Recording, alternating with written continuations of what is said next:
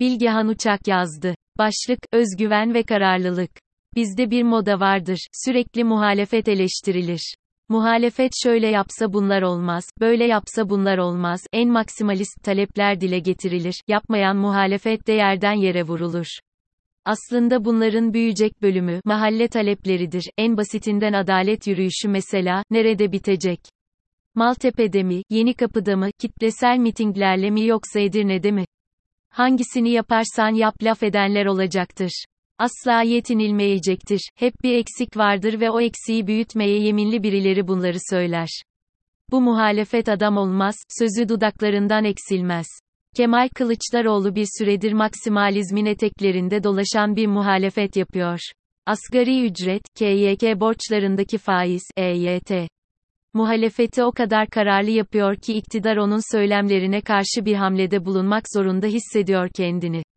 Bu iktidarın seçimde 50 artı 1 alma ihtimali kalmadı, bunu Kılıçdaroğlu da sarihen görüyor. Geçen hafta Politik Yol TV'de yaptığım Günden Kalanlar programına konuk olan Etyen Mahçupyan, şu an doğal Cumhurbaşkanı adayının Kılıçdaroğlu olduğunu ve onun da bu yolda ilerlediğini söylemişti. Kılıçdaroğlu da artık iyiden iyiye Türkiye'nin 13. Cumhurbaşkanı olacağını hissettiriyor. Ben yapacağım, diyor. Gençlere şöyle bir ülke bırakacağım, diyor. Bazılarının aksine buradaki ben vurgusunu tek başınalık olarak görmüyorum. Bence bir heyetin sözcüsü olarak rakibine sesleniyor Kılıçdaroğlu. Anketler, kurulmasına ön ayak olduğu altılı masanın varlığı, HDP ile dirsek teması. Kılıçdaroğlu'nun özgüveni yükseldikçe yükseliyor. Bay Kemal, aşağılamasını bile sahiplenip rakibinin elinden bütün kozları tek tek alıyor.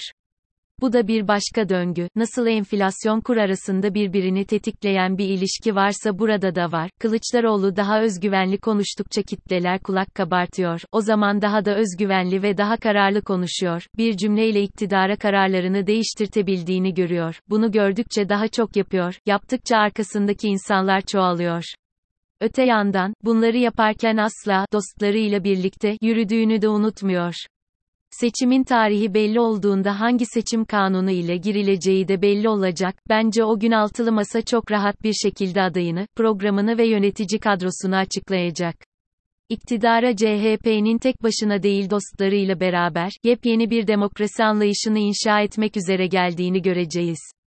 Eğer öngörülemeyecek bir şey yaşanmazsa ben seçimin 70'e 30 gibi farklı bitmesini bekliyorum.